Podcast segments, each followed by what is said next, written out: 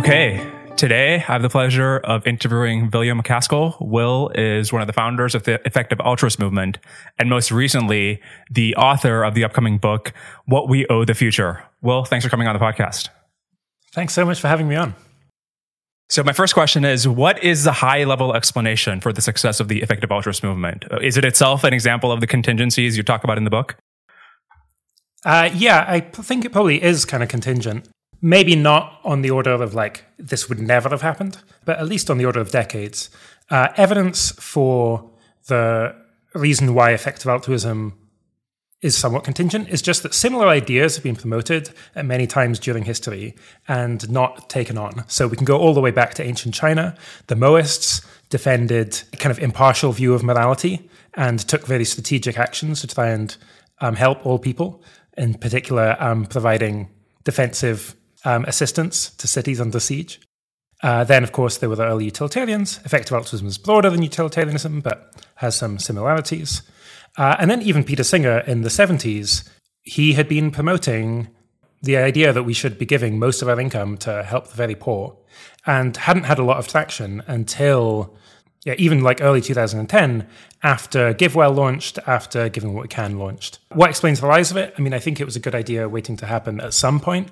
Uh, I think the internet helped to gather together a lot of like minded people that weren't possible otherwise. And I think there were some particularly lucky events like Elie meeting Holden, me meeting Toby that helped catalyze it at the particular time it did. Hmm.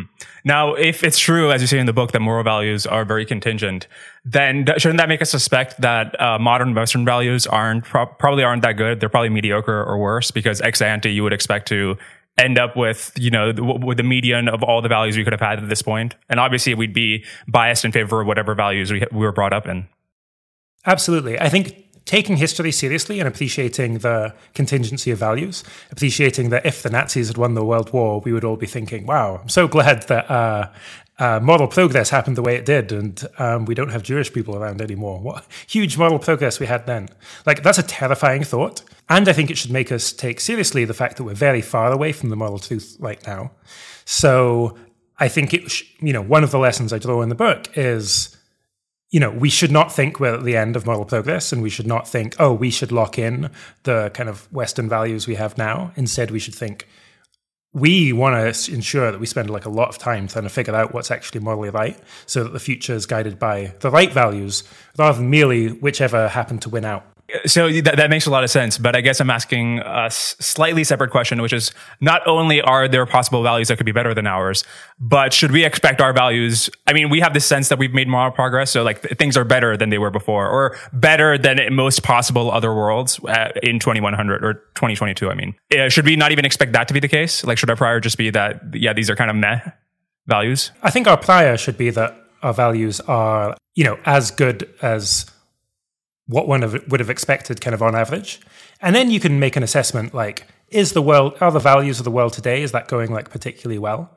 You know, and there are some arguments you could make for saying no. Um, perhaps if the Industrial Revolution had happened in India rather than in uh, Western Europe, then perhaps we wouldn't have wide scale factory farming, which I think is like a moral atrocity. Having said that, my all things considered view is actually to think that like we're doing better than average like, if civilization were just a, a redraw, then things would look worse in terms of our moral beliefs and attitudes. Where I think the abolition of slavery, the feminist movement, liberalism itself, democ- democracy, these are all things that like we relatively easily could have lost and are huge kind of gains. Hmm. But then, if that's true, does that make the prospect of a long reflection kind of dangerous? Because if prog- moral progress is sort of a random walk, and we've ended up with a lucky lottery, then you're kind of just maybe reversing. Uh, maybe you're risking regression to the mean if you just have a thousand years of progress. I think that moral progress isn't a random walk in general. Like there are many forces that act on culture and on what people believe, and one of them is just what's right morally speaking like what do their best arguments support? That is a force. I think it's like a somewhat weak force, unfortunately. And the idea of long reflection is getting society into a state that before we take any drastic actions that might lock in a particular set of values, we allow this force of reason and empathy and debate and good hearted kind of moral inquiry to guide which values we end up with. Okay, so in the book, you make this interesting analogy where humans at this point in history are like teenagers. But another common um, impression that people have of teenagers is that they disregard wisdom and tradition and the opinions of adults too early and too often. And so, do you think it makes sense to extend the analogy this way and suggest that maybe we should be, you know, Burkean small L long termist and reject these um, inside view esoteric threats? Like, I think the Burkean arguments for, you know, taking history seriously and like what kind of model views have like stood the test of time? You know, I think that's important arguments to engage with. My view kind of goes the opposite, actually, which is that, you know, we are cultural creatures and we, in our nature, are very inclined to agree with what other people think, agree with tradition, even if it we, we don't understand the underlying mechanisms. I think that works well in a low change environment. So the environment we evolved towards. Like things didn't change very much. We were hunter gatherers in small bands for hundreds of thousands of years, millions of years if um, you include other Homo species. Uh, whereas now we're at this period of like enormous change where the economy is doubling every 20 years, um, new technologies arrive every single year. That is like unprecedented. And I think actually means we should much more than would make sense historically just be trying to figure, figure things out more from first principles. Mm, interesting. Uh, but at current margins, do you th- think that's still the case? Like, if a lot of uh, EA and long termist thought is first principles thought, do you think more history would be better than the marginal first principles thinker? I think two things. So, if it's about an understanding of history, then yeah, I actually would love uh, EA to have a better historical understanding, mainly just like as a on the margin thing. You know, I think the most important subjects, if you want to do good in the world in an EA way, are philosophy and economics. But we've got that like in abundance. Um, whereas there's very little in the EA community in terms of historical knowledge. And I certainly felt like I learned a huge amount over the last few years, um, understanding that better. Should there be even more first principles um, thinking?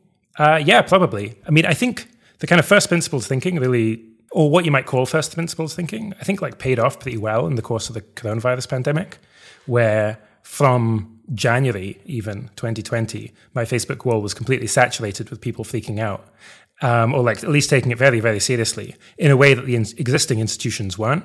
And they weren't because they were just in this mode of like, oh, business as usual, don't panic. They weren't properly updating to a new environment and new evidence. Mm. Now, in the book, you point out several examples of societies that went through hardship. I mean, hardship is putting it mildly, but you know, um, uh, Hiroshima after the bomb, Vietnam after the bombings, and then uh, yeah, the Europe after the Black Death, and they they seem to have rebounded relatively quick, quickly. Does this make you think that perhaps the role of contingency in history, especially economic history, is not that large, and it implies a sort of Solow model of growth where yeah, the, even if bad things happen, you can kind of just rebound, and it really didn't matter. Uh, yeah, in term in economic terms, I mean, I think that's the big difference between economic or technological progress and moral progress. Where in the long run, at least, I think economic or technological progress is very non-contingent. I mean, it's actually fascinating some historical contingencies you can see in technology. The Egyptians um, had an early version of the steam engine. Semaphore was only developed very late, yet could have been invented like thousands of years in the past. Similarly with like Kay's flying shuttle. But in the long run, like the instrumental benefits of tech progress and the incentives towards tech progress and economic um, growth are just kind of so strong that it means like I think we get there in the end in a very wide array of circumstances. And in particular, just imagine there's a thousand different societies and none are growing, but one is. Then in the long run, that one becomes the whole economy. Uh, yeah, it seems that particular example you gave of the Egyptians having some ancient form of a steam engine, maybe that points towards there being more contingency because maybe the steam engine comes up in many societies, but it only gets turned into an industrial revolution in one. In that particular case, there's a big debate about whether um, quality of metalwork was actually possible to build a proper steam engine at that time. Um, sorry, I was mentioning those examples to say, like, historically, you actually do get like some amazing examples of contingency prior to the Industrial Revolution. I think it's still contingency only on the order of you know centuries to thousands of years and then in the like post-industrial revolution world i think there's like much less contingency it's much harder to see that there are some but i think it's much harder to see technologies that wouldn't have happened you know within decades um, if they hadn't been developed when they were okay so I, I guess maybe the general model here is uh, of yours is that there's maybe the, these general purpose changes in the state of technology, and those are very contingent, and it would be very important to like try to engineer one of those. But other than that, it's going to get done by some guy starting to cr- create a startup anyways. Uh, no, I mean I think more generally. So even the case of like the steam engine or semaphore that I was pointing to, which historically are seem kind of maybe contingent. I think in the long run they get developed. Where you know if the industrial revolution hadn't happened in Britain in the 18th century, would it have happened at some point, or like would similar technologies have been developed? Um, that were vital in the Industrial Revolution? And I'm like, yes, because there are very strong incentives for doing so. If you've just got a whole bunch of cultures and they're all in a random walk, and one hits upon, like, hey, we're going to do industry, we're like a culture that's into making textiles and like doing that in a more automated way, as was true of England in uh, the 18th century, then that economy just takes over the world. Um, and so that's why there's this structural reason, I think, why economic growth is is like much much less contingent than like moral progress. Mm. Okay, so usually people, uh, when, when they think of something, somebody like Norman Borlaug in the Green Revolution, it's like, oh, that if you could have done something like that, you'd be like the greatest person in the 20th century. Uh, obviously, he's still a very good man and everything, but uh, so that that is, would that not be your view? Like, you think the Green Revolution would have happened anyways? Uh, yeah, so um, Norman Borlaug is sometimes credited with saving a billion lives. Um, I think he was huge. I think he was like enormously important and good force for the world. Um, I think it's not the case that had Norman Borlaug not existed, a billion people would have died. Rather, similar developments would have happened shortly afterwards. Perhaps he saved tens of millions of lives, and that's a lot of lives for the person to save. But it's not as many as just simply saying, oh, this tech was developed, this tech was used, a billion people who would have otherwise been at risk of starvation used his technology. Um, and in fact, even at the time, there were um, you know, not long afterwards, um, similar kind of agricultural developments. Yeah. Okay. So then, counterfactually, what what group of people, what, like what kind of profession or career choice tends to lead to the highest counterfactual impact? Is it moral philosophers or? Uh, not quite moral philosophers, although perhaps some, um, sometimes. Uh, I think you know there are some examples. So um, just sticking on science technology. So if you look at Einstein, um, theory of special relativity would have been developed, you know, very shortly afterwards. However, his theory of general relativity, I think, was plausibly like decades in advance. So you do sometimes get these like, oh, surprising leaps. But I think we're still only talking about decades rather than millennia. And so, who really does make a very long term difference? Yeah, I think it's like moral philosophers could be one. Like, I think Marx um, and Engels made this like enormous, very long run difference. So did religious leaders. I think that uh, Muhammad, Jesus, Confucius um, made an enormous and contingent long run difference. Um, and moral activists as well. So um, abolitionist campaigners, um, the Quakers, uh, and you know, yeah, other groups too. So, if you think that the changeover in the landscape of ideas is very quick today, is it? Would you still think that maybe somebody like Marx has been will be considered very influential in the long future? Because I mean, communism lasted less than a century, right? Maybe it's like longer and consequences are huge, but it's all in expectation. So, um, as things in fact turned out, probably Marx will not be very influential over the long term future. But that could have gone another way. It's not like such a wildly different history where rather than liberalism emerging dominant in the 20th century, it was communism. And then if it had, totally on the table for me that that like persists for an extremely long, t- long time, where if you develop certain, the better technology gets, the better a ruling ideology is to kind of cement its, it cement its ideology and persist for a very long time. And so you can get like a set of knock on effects where, okay, communism wins the war of ideas in the 20th century. Let's say in the limit forms a world government based around, world state based around those ideas. Then via kind of uh, anti aging technology or um, genetic um, enhancement technology or cloning or um, artificial intelligence, it's then able to build a society that like literally persists forever in accordance with that ideology. Yeah, the death of dictators is especially interesting when you're thinking about contingency because, well, yeah, well, when Mao dies or when Stalin dies, there's like huge changes in the regime, which makes you think, yeah, the, the actual individual there was very important and um, who they happen to be was uh, contingent and persistent, and or at least important in some interesting ways. For sure. So if you've got a dictatorship, then you've got a single person ruling the whole of a society, and that means it's just heavily contingent, like what the views and values and beliefs and personality of that person. Yeah. So uh, going back to stagnation, in the book, you you're very concerned about fertility because it seems your model about how progress, like how scientific and technological progress happens is number of people times uh, average researcher productivity. Um, and then, yeah, uh, if research productivity is declining and also the number of people isn't growing that fast, then that's concerning. It's yeah, number of people times fraction of the population uh, devoted to R and D. Yeah, thanks for the clarification it, it, seems that there have been a lot of I- intense concentrations of like talent and progress in history. You know, like Venice, Athens, uh, Bell Labs, or even something like FTX. Right? You, uh, you like there's 20 developers making this uh, like multi-billion-dollar company. Uh, do these uh, do these examples suggest that maybe organization and congregation of researchers matters more than the actual total amount? Uh, so I actually think the model um, works be pretty well. So throughout history, you're starting from this very low baseline, like very low um, technological like level compared to, to, compared to today. And most people aren't even trying to innovate. Or if they're trying to innovate, it might be in things that we wouldn't now call like science or technology. So it might be theology. It might. Um, so one argument for why uh, Baghdad um, lost its golden age, scientific golden age, is because the political landscape changed such that what was incentivized was theological theological investigation rather than scientific investigation um, in the kind of 10th, 11th century AD. Uh, similarly, one argument for why did Britain have a scientific um, and industrial revolution rather than Germany was because all of the intellectual talent in Germany was focused on making amazing music, and uh, that doesn't compound in the way that um, making textiles cheaper does. And so if you look at like Sparta versus Athens, for example, like what was the difference between Sparta and Athens? I think it's just that like they had different cultures such that in Athens, intellectual inquiry was rewarded.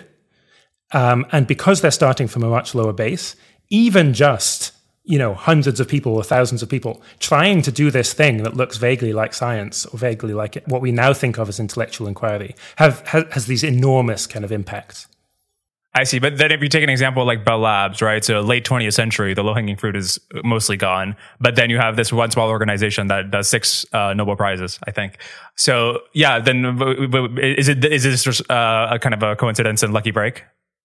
Uh, yeah, I wouldn't, I wouldn't say that at all. And I should acknowledge the like, the model where what you're working with is just size of the population times like what fraction of the population you're putting towards R&D. That's like a toy model. It's like maybe the simplest model you could have of it.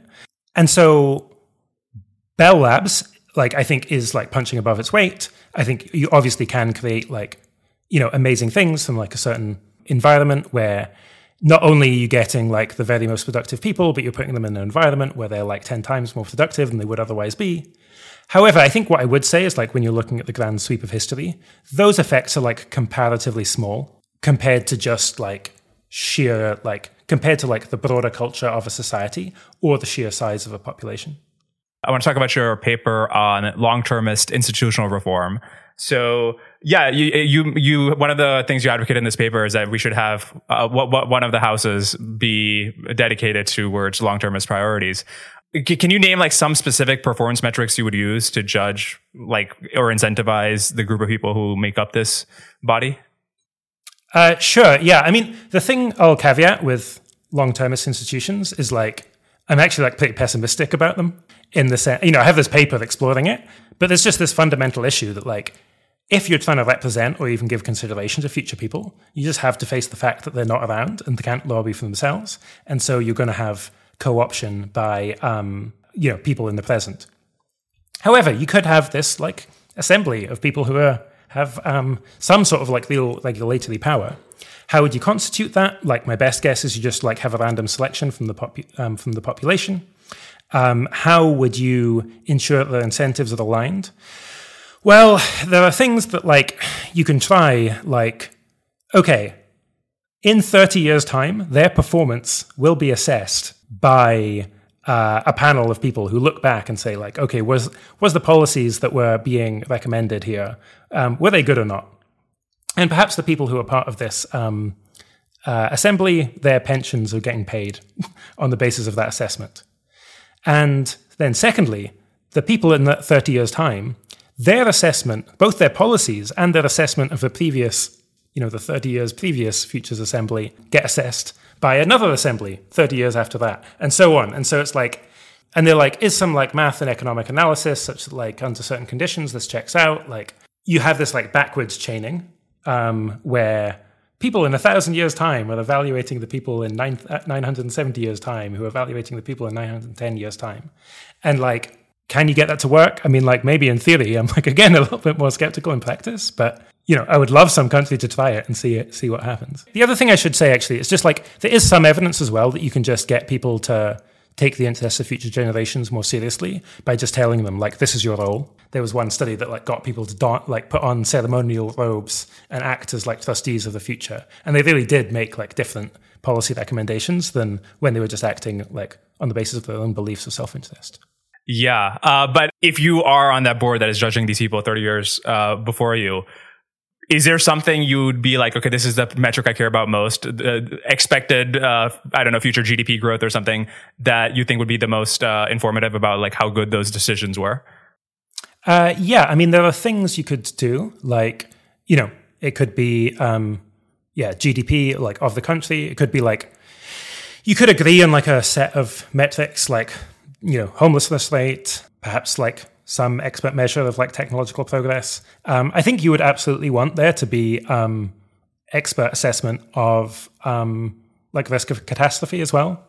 Um, we don't have this at the moment, but like you could imagine like you have a panel of super forecasters who are predicting like what are, what is the chance of like a war between great powers occurring in the next 10 years and that gets aggregated into like a war index I think that would be like a lot more important an index than like the stock market index, and we don't have it. But you could imagine that being kind of fed in as well, because you wouldn't want something which is just like, oh, you're only uh, like incentivizing economic growth um, at the expense of like tail risks. Would that be your objection to a scheme like Robin Hanson's about just uh, maximizing expected f- future GDP using prediction markets and making decisions that way?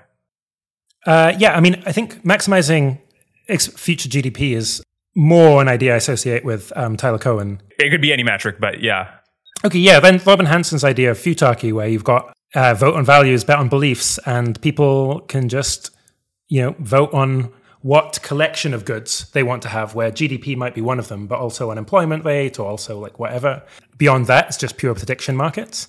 Um, again, it's something I'd love to see tried, and I think it's an idea in a vein of just like speculative political philosophy or like reasoning about like how could a society be extraordinarily different that is kind of and very differently structured that is incredibly neglected? Do i think it'll work in practice? Like probably not. Most of these ideas wouldn't work in practice. Um, you do have issues when it comes to prediction markets where they can be gamed or they're just simply not liquid enough. So it's pretty notable since he developed those ideas and really worked on prediction markets. There hasn't been like a lot of success at prediction markets where there's at least there has been a fair amount more success on kind of forecasting. Now, perhaps you can solve those things. Um, you you know have laws about what things can be voted on, like or predicted in the kind of grand prediction market. It's not all of those things. You maybe have government subsidies so to ensure there's enough liquidity. But like overall, I think it's like pretty promising, and like I'd love to see it. Like you know, you could try it out on like a city level or something, like see how it goes let, us take a scenario where the government starts taking the impact on the long term seriously and institutes some reforms to integrate that uh, uh, perspective in.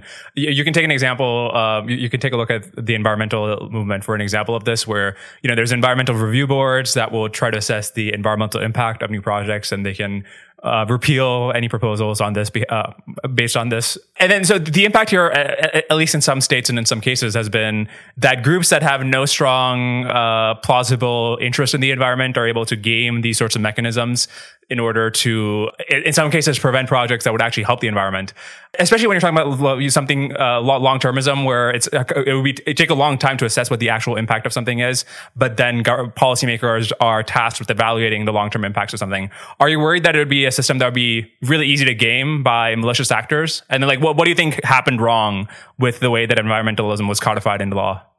Uh, yeah, I mean, it's absolutely a worry. Like, you know, as in potentially just a devastating worry, where, uh, yeah, like you create something, you're trying to represent future people that they're not actually around to lobby themselves, so it can just be co opted. And um, yeah, my understanding of environmental impact statements has been similar. And it's kind of for similar reasons, where it's not like the environment can represent itself. Um, it can't say what like what its interests are. And so, what is the right answer there? Like, again, it's super tough. Maybe there are these spe- speculative proposals about, you know, having a representative body that like assesses these things and are like judged by people in 30 years' time. That's kind of best we've got at the moment. But I think at the moment it's just like we need like a lot more thought to see if like any of these any of these proposals like would actually be robustly good for the long term, rather than just things that are like more narrowly focused. So regulation to um, have liability insurance for dangerous biolabs is not in any way like about trying to represent the interests of future generations, but it's very good for the long term. And so at the moment, I kind of primarily think that like if long termists are trying to change the government, like let's focus on like fairly narrow set of institutional changes that are very good for the long term, even though they're just not in the game of like representing the future. That's not to say I'm like opposed to all such things, but like there are major problems with implementation problems with any of them. I see. I, I, guess if we don't know how we would do it correctly, uh, do you at least have an idea of what went wrong with, like, wh- how could environmentalism been codified better? Like, why, why, why was that in some cases not a success? Uh, yeah, honestly, I just don't have a good understanding of that. I don't know if it's intrinsic to the matter, um, or if you could have had some system that like wouldn't have been co-opted in the longer term. Okay, so are corporations the most long-termist institutions we have today? Like their incentive theoretically is to maximize uh, future cash flow, um, which is uh, at least uh, they explicitly and theoretically have a should have uh, an incentive to try to do the most good they can for their own company, which implies that yeah, if there's an existential risk, then the company can't be around. Yeah, I don't think so. I mean, I think different sorts of institutions have different kind of rates of decay associated with them. So a corporation, even a corporation that is in the kind of top 200 biggest companies, I think has a half-life of only about 10 years. It's actually like they're surprisingly short-lived. Whereas if you look at, say, universities, um, well, you know, Oxford and Cambridge are kind of 800 years old. Um, I think it's University of Bologna is even older. These are like very long-lived institutions, and you do get like Corpus Christ Church at um, Oxford was making a decision about like should it have some new tradition that would like reoccur only every 400 years? And it's like yeah that's the sort of decision it makes because it's such a long-lived institution. Similarly then the religions like can be even longer lived again. And i think that like that kind of natural half-life really affects what sort of decisions a comp- like a company versus a university versus a religion religious institution would make but does that suggest maybe there's is there something fragile and dangerous about trying to make your institution last for a long time if companies try to do that and they're not able to? Yeah, I mean companies are composed of people. You know, is it in any the interest of a company to last for a long time? It's like, well, is it in the interest of the people who constitute the company, like the CEO and the board and um, the shareholders, for that company to last a long time? And it's like, no, they don't particularly care. Um, at least most, you know, some of them do, but uh, most don't. Whereas other institutions, yeah, I mean, I think it goes both ways, where in some cases, like this is the issue of lock in that I talk about at length in What We Owe the Future, is that you get these moments of plasticity, the formation of a new institution, whether that's the you know Christian church or uh, the Constitution of the United States. And that like locks in a certain set of norms. And that can be really good. If the set of norms and laws is, are good, like I think the kind of U.S. Constitution. I don't know. Looking back, it seems kind of miraculous or something. It was like the first, like uh, the first democratic constitution. Um, uh, as I understand it, it was like created over the period of four months. It really seems to have stood the test of time. Or alternatively, it could be like extremely dangerous. There were obviously like horrible things in that. I mean, we'll stick with the US Constitution. There were horrible things in there. And it was the like legal right to slavery was proposed as like a constitutional amendment. If that had gone in, that would have been like a horrible, a horrible kind of piece of lock-in. And so I think it's hard to answer in the abstract because it really depends on like what is the thing that's persisting for a long time. Mm.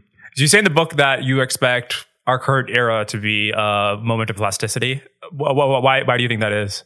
Yeah, I think the specific time is a moment of plasticity for two reasons. One is that so the world is completely is like unified in a way that's very historically unusual. Um, you can communicate with anyone basically instantaneously, and there's a great diversity of model views. So we can have arguments. We can, you know, uh, like people coming on your podcast can like debate like what's morally correct. It's plausible to me that one of like many different kind of sets of model views like might kind of win out or become like the most popular um, ultimately. And then secondly, so without this period where things really can change, um, but it's a moment of plasticity because it also, at least plausibly, could come to an end, where I think are various ways that in the coming decades or centuries, the moral change that we're used to could end. Uh, so if there was a single um, global culture or world government, um, again, like before, that you know, if there was a global communist state or globalist Nazi, global Nazi state, um, or other sort of world government that preferred ideological conformity, then combined with technology, I think it becomes kind of unclear like why that would why would that end over the long term. And I think the key technology here is artificial intelligence, where the point in time, which may be sooner than we think, for all we know, um, where the rulers of the world are uh, digital rather than biological, that could persist. You know, once you've got that plus kind of global hegemony of a single ideology, then there's not much reason, it seems to me, for um, that set of values to like change over time. You've got immortal leaders um, and no competition. And what are the other kind of sources of value change over time? I think they can be accounted for too. But isn't the fact that we are in a time uh, of interconnectedness that won't last if we settle space. Isn't that a reason for thinking that lock-in is not especially likely? If if your overlords are many many uh, millions of light years away, then yeah, how, how well can they control you? Uh, well, I think the worry that I have is that um, the control will happen before the point of space settlement. So I think it's totally right that if you know one day we took to space and there's many different um, uh, settlements of different solar systems and they you know are pursuing different visions of the good, then I think like you know you've main- you're probably going to maintain diversity for the very long time. I think it's like just given the kind of physics of the matter. I think like once a solar system has been settled, then it's very hard for other solar other civilizations to like come along and um, conquer you. At least if we're like at a period of level of technological maturity where um, you know there aren't like new groundbreaking technologies to be discovered. Um, but I'm worried that the control will happen earlier. Like, I'm worried the control might happen this century, within our lifetimes. I don't say that's very likely, but I think it's like seriously on the table, 10% or something. Mm, Uh, yeah, so going back to uh, the long term of the long term as a movement, there's many instructive foundations that were set up about a century ago, like you know Rockefeller uh, Foundation, Carnegie, uh, Ford Foundations, and they don't seem to be uh, especially creative or impactful, um, especially today. Like what, what do you think went wrong? Why was there if not value drift i, I guess just some decay of competence and uh, leadership and insight yeah i don't have super strong views about those particular examples um, but two natural thoughts. One is that for organizations that want to persist a long time and keep having influence for a long time historically they've tended to specify their goals in far too narrow terms. So one fun example is benjamin franklin. He invested um, uh, a thousand pounds uh, for each of the cities of Philadelphia and Boston um, to pay out after 100 years and then 200 years for different fractions of the of the amount invested. But he specified it very specifically. It was to like help blacksmith apprentices and so on. It's like, oh man, this doesn't make much sense. Like once you're in the year 2000, um, whereas he could have said something much more general, like for the prosperity of people in Philadelphia, for the prosperity of people in Boston. And then it would have had like at least plausibly more impact. The second is just maybe a regression to the mean argument, where um, you know you have some new foundation and it's doing like extraordinary amount of good, um, as I think the Rockefeller Foundation did. Just over time, if you're saying that it's exceptional in some dimension, it's probably going to get more close to average on that dimension. Um, just as a matter of like you're changing the people who are involved. If you've picked some, if there's some people who are like exceptionally competent and far-sighted, the next people just statistically are probably going to be less so. So uh, going back to that, that dead hand problem, where if you uh, if you specify your mission too narrowly, then yeah, it, it, it, doesn't make sense in the future. Is there a trade off where if you just if you're too broad, then again you have the ability of future actors, maybe they're malicious or maybe they're just like not as smart or as uh, as creative as you are, to take the movement in ways that you would not approve of. Uh, so if it just like do good for Philadelphia, but then yeah, it just turns into something that Ben Franklin would not have thought is good for Philadelphia. Uh, yeah, I mean, it depends crucially on what your values and views are. Um, where if Benjamin Franklin, I don't think this was true, but if he was like, no, I just really care about blacksmiths' apprentices and nothing else matters, then he was correct to specify it in another way. But I think, as a matter of fact, certainly my own values, but I think more generally, they tend to be quite a bit more broad than that. And then, um, uh, secondly, like in general, I expect people in the future to be like smarter and more capable. Like that's certainly the trend over time. In which case, like if you know we're sharing similar broad goals and they're implementing it in a different way, then um, I think probably they're right and I'm wrong.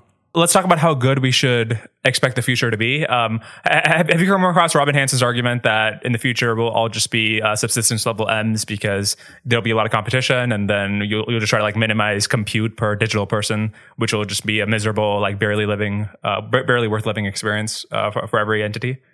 Uh, yeah, I'm familiar with the argument, but we should distinguish the idea that ems are at subsistence level from the idea that they would have bad lives. So, um, subsistence means that uh, given their, yeah, you get a kind of balance of income per capita and population growth, um, such that uh, if they were any poorer, then um, uh, deaths would be kind of outweigh, outweighing kind of additional births. That actually doesn't tell you about their well being. So you could be very poor as an emulated being. However, you're just in bliss all of the time. Um, that's like perfectly consistent with the Malthusian theory. And so it might seem still not like, it might still seem very far away from the best possible future. Uh, that future still could be like very good. Like those ems, while at subsistence, still could have lives like thousands of times better than ours. Speaking of being poor and happy, there, there, was a very interesting section in the chapter where you mentioned the study you had commissioned, where um, it, it, you were trying to find out if people in like the developing world had lives worth living, and it turns out that 19% of Indians would not want to relive their life every moment, uh, but uh, I think it was 31% of Americans said that they would not. Uh, yeah, so why are Indians seemingly much happier at less than a tenth of the GDP per capita? Uh, yeah, I think the numbers are lower than that for the memory, at least. Um, I think it was more like, and it depends exactly on the question asked, but uh, for the memory, it's something more like nine percent of Indians like wouldn't want to live their lives again if they had the option, and uh, like thirteen percent of Americans or something. But you are right that um, uh, on this metric of how many people are happy to have lived, um, how many people think that they are not happy to have lived, um, the Indians we sa- we um, surveyed uh, were more kind of optimistic about their lives, like happier with their lives than people in the US were. Um, honestly, I just don't want to generalize too far from that because we were sampling comparatively poor Americans, comparatively well off Indians. So perhaps it's just a sample effect. There are also like weird interactions with um, Hinduism and the belief in reincarnation that I think like could um, you know, could just like mess up the kind of generalizability of this as well. On one hand, yeah, so I basically don't want to like draw any strong conclusion from that, but it is pretty striking as a piece of information, given that normally what you find when you look at people's well-being is that richer countries are, you know, considerably happier than poorer countries, on average at least. Yeah, I, I, guess, but uh, you do generalize in the sense that you use it as uh, evidence that uh, the, most lives are worth living, that most lives today are worth living, right? Yeah, exactly. So I put together various um, bits of evidence where um, appro- very approximately like 10% of people in the United States, 10% of people in India um, seem to think that their lives are net negative. You know, they wouldn't, they think it, they contain more suffering than happiness. They wouldn't want to be reborn and live the same life if they could. Um, and if you look at like other studies as well, um, like there's another study that just looks at people in the United States or United States and other generally rich countries and asks them about uh, how much of their conscious life they'd be willing they would want to skip if they could. Where by skipping it just means like you blink and then you come to the end of whatever activity you're engaging with. So perhaps I hate this podcast so much that I would just rather be unconscious than be talking to you. In which case I would have the option of skipping, obviously not to. Um, but I'd have the option of skipping and uh, you know, it would be 30 minutes later and it would all be done.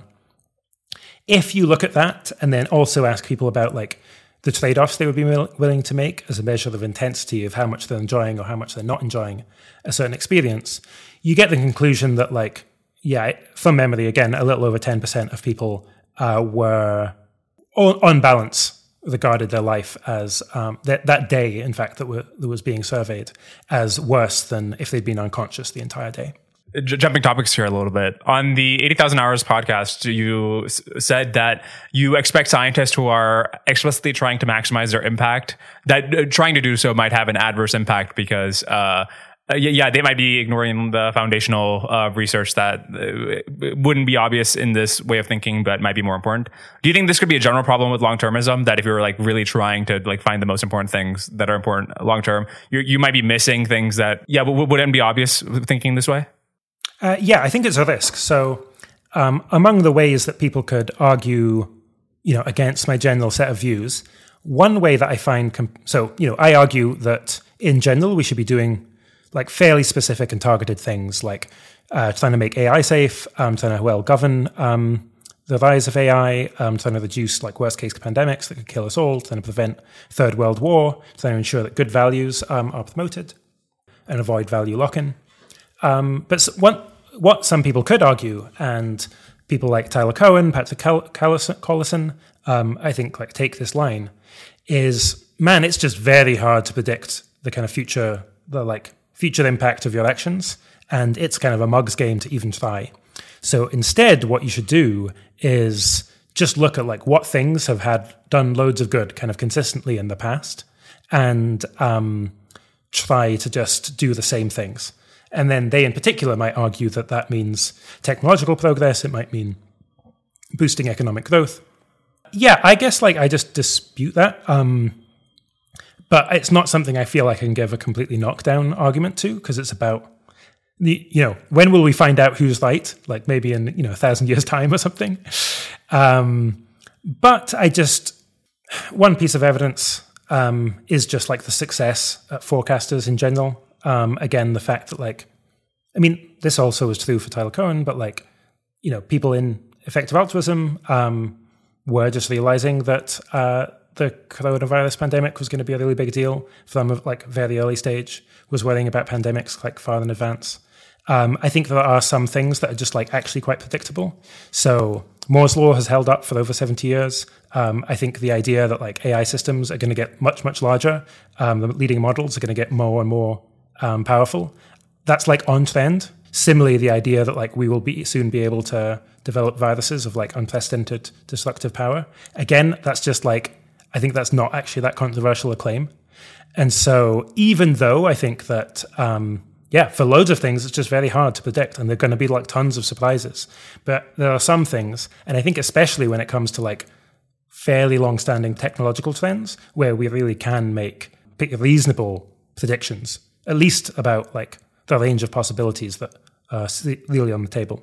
But uh, it, kind of sounds like you're saying uh, the things we know are important now are important now. If, if, something did turn out like a thousand years looking back to be uh, uh very important, yeah, it, it, wouldn't be salient to us now. What I was saying with um, me versus Patrick Collison and Tyler Cowen, like who is correct?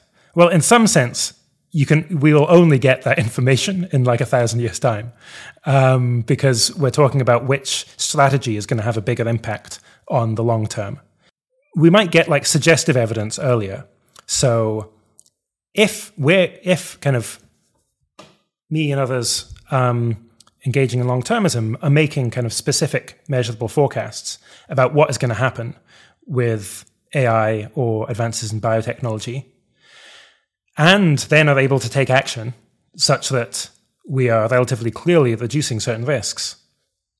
I think that's like pretty good evidence in favor of um, our strategy. Whereas if in contrast, they're doing like, whoa, all sorts of stuff, like not really trying to make have like firm predictions about what's going to happen.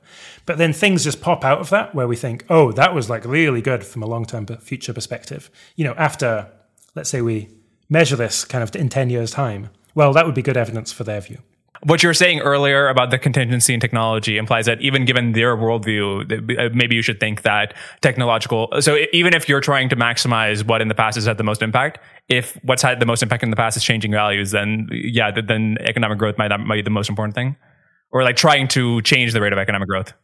Yeah, I mean, I really do take seriously the argument of like, look at how people acted in the past, especially for people who are trying to make a long lasting impact what things did they do that made sense and what not. So, towards the end of the 19th century, John Stuart Mill um, and uh, the other early utilitarians had this like long termist little wave where they started t- taking the interests of um, future generations very seriously. And their main concern was that Britain would run out of coal and therefore future generations would be impoverished. And it's pretty striking because they had um, a very bad understanding of how the economy works um, they you know hadn't didn't predict that well we would be able to transition away from coal um, because of continued innovation. And secondly, they had like enormously wrong views about how much coal and fossil fuels there were in the world. And so that particular action just didn't make any sense given like what we know now. In fact, that particular action of trying to keep coal in the ground, given um, Britain at the time, where to be clear, we're talking about much lower amounts of coal, so small amounts of coal. So the climate change effect is like not is kind of negligible at that level. You know, it actually probably would have been harmful. But we could look at other things that John Stuart Mill could have done, such as like promoting better values. He like campaigned for um, uh, women's suffrage. He was the first British MP, I think, in fact, even the first politician in the world um, to promote women's suffrage. That seems to be pretty good. That seems to have stood the test of time. And you know, that's one historical data point. But like potentially, we can draw a, a kind of more general lesson there. Hmm. Do you think the ability of global policymakers to come to a consensus is on net a good or a bad thing? I mean, on the positive, maybe it helps prevent some dangerous tech from taking off, but yeah, on the negative side, it prevented human challenge trials. Maybe it causes some sort of lock in in the future. On net, like, what, what, what do you think about that trend? Yeah, the question of global integration, you're absolutely right. It has two, it's, it's double sided, where on the one hand, it can help us reduce, you know, global catastrophic risks. So the fact that the world was able to come, come together and ban chlorofluorocarbons was, you know, one of the great events of the last uh, 50 years, allowing the hole in the ozone layer to repair itself. Um, but on the other hand, like if it just means we all converge towards some kind of monoculture and we lose out on diversity, well, that's like, uh, yeah, that's like potentially pretty bad. We could actually lose out on like most possible most possible value that way. Um, and I think the solution is like you do the good bits and don't have the bad bits. So, um, you know, in a liberal constitution, you know, you can have like, you can have a country that is bound in certain ways by its constitution and by certain laws, yet still enables like a flourishing diversity of um, moral thought um, and different ways of life.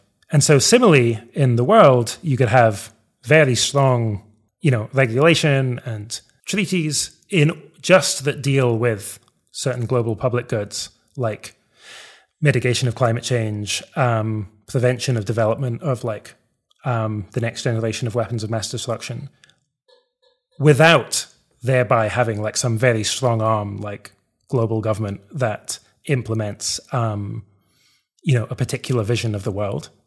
Which way are we going? At the moment, it seems to me like we've been going in like a pretty good and like not too worrying direction, but I think that could change. Yeah, it, it, seems the historical trend is when you have a federated uh, political body that, uh, where even if constitutionally the, the, the central power is constrained, that over time the, the like they, they, just tend to gain more power. Like you, you, can look at the U.S., you can look at the European Union, but yeah, that that seems to be the trend. Uh, yeah, and I think that's like again, depending on like the culture that's embodied there, it's um, potentially a worry. It might not be if the culture itself is like liberal and promoting of moral diversity and moral change and moral progress, um, but that needn't be the case. Now, your theory of moral change implies that after a small group starts advocating for a specific idea, it may take like a century or more before that idea reaches common purchase. To the extent that you think this is a very important century, um, I, I, know you have disagreements about that uh, with uh, with others, but yeah, to the extent that's true, it, it, does that mean that maybe there just isn't enough time for uh, long termism to gain uh, gain power that way by changing moral values? Yeah, I mean, there are lots of people I know and respect very well who think that artificial general intelligence will um, very, very likely lead to you know singularity level um, technological progress, um, so extremely rapid kind of rates of technological progress, and that that will happen more likely than not within the next 10, 20 years. Um, and if so, then you're right. Values changes are um, something that pays off kind of slowly over time. I mean, in the world today, so I talk about moral change taking centuries. That's definitely more true historically. I think we can have much faster change. So, you know, the growth of the effective altruism movement is something I know well, um, where that's growing at something like 30% per year. Compound returns mean that, like, actually, it's not long you know that's not growth that's not change that happens on the order of kind of centuries. I think if you look at other model movements like um, gay rights movement very fast um, very fast moral change by historical standards. So i think yes if you're thinking look we've got 10 years till the end of history then um, probably don't just very broadly try and promote better values. But i think we should have at least a very significant probability mass on the idea that we will not hit some like historical end this century. And in those worlds, then you know, promoting better values um, could pay off like very well. Have you heard of Slime Mold Time Mold's potato diet? I have indeed heard of Slime Mold Time Mold's potato diet, and I was tempted. I was tempted as a gimmick to try it, um, but they're onto something because, um, as I'm sure you know, the potato is close to a superfood, and you could survive indefinitely on just buttery mashed potatoes if you occasionally supplement with something like uh, lentils or oats. Mm-hmm. Yeah. Okay. Interesting. Uh, a question about your career: Why are you uh, still a professor?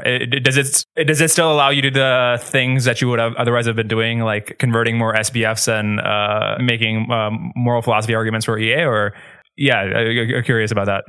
Uh, yeah, I mean, it's fairly open to me um, what I should do. But my best guess, and you know, I do spend significant amounts of time um, co-founding organizations or being on the board of those organizations I've helped to set up.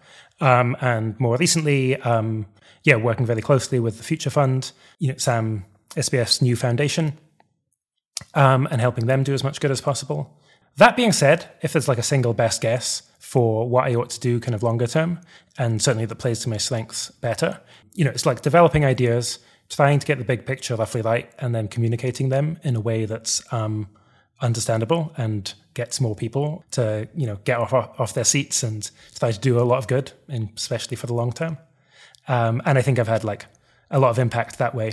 And from those from that perspective, um, uh, having an Oxford professorship is pretty helpful.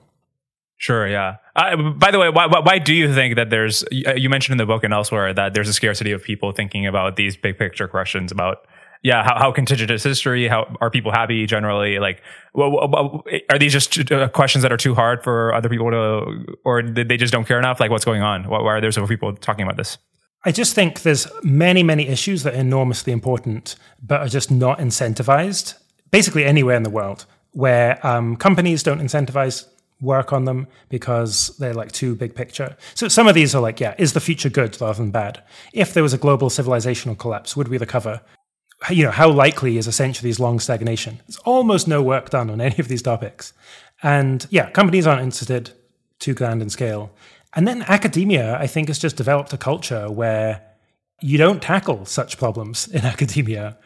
Partly that's because they fall through cracks of different disciplines, and partly because they just seem too big or too grand or too speculative. Um, whereas academia is much more in the mode, in general, of like making these kind of incremental gains in our understanding.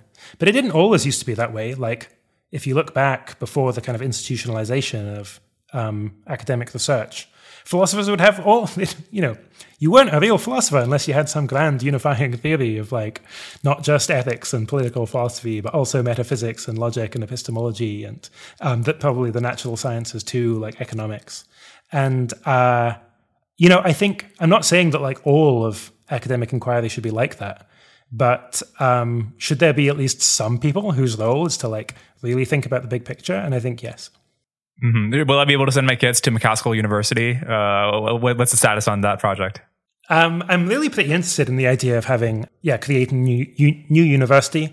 There is a project that has um, I've been in discussion about with another person who's like very excited about making it happen. Will it go ahead? I mean, time will see. Time will tell. Um, but yeah, I just think you can both do education like far, far better than currently exists. I also think you can probably do the search far, far better than currently exists. Um, it's extremely hard to kind of break in to giving kind of very, especially like creating something that's very prestigious because the leading universities are almost all kind of hundreds of years old. But like maybe it's possible, and I think it would could generate enormous amounts of value um, if we were able to pull it off. Yeah, yeah. Okay, uh, excellent. All right, so the book is "What We Owe the Future," and I understand pre-orders help a lot grow, right? So, yeah, it, it was such an interesting read because the, how often does somebody write a book about the, even the questions they consider to be the most important, even if they're not the most important questions? Um, yeah, just, just that kind of like big picture thinking, but you're also looking at uh, any like very specific questions and issues that come up. It was just super interesting read. Great. Well, thank you so much anywhere else they can find you or any other information that they might need to know? Uh, yeah, sure. So, What We Owe the Future out on August 16th in the US and 1st of September in the United Kingdom. If you want to follow me on Twitter, I'm at Will MacAskill.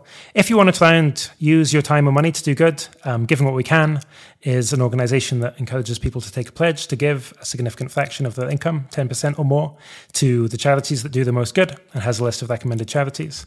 80,000 Hours, if you want to use your career to do good, is a place to go for advice on what careers like really have the biggest impact at all. And they provide one on one coaching too.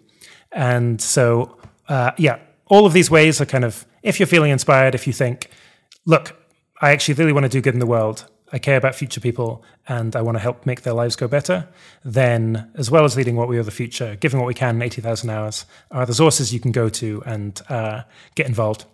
Awesome. Thanks so much for coming on the podcast. This is a lot of fun. Thanks so much. Yeah, I loved it. Cool. Thanks for watching. I hope you enjoyed that episode. If you did, and you want to support the podcast, the most helpful thing you can do is share it on social media and with your friends. Other than that, please like and subscribe on YouTube and leave good reviews on podcast platforms. Cheers. I'll see you next time.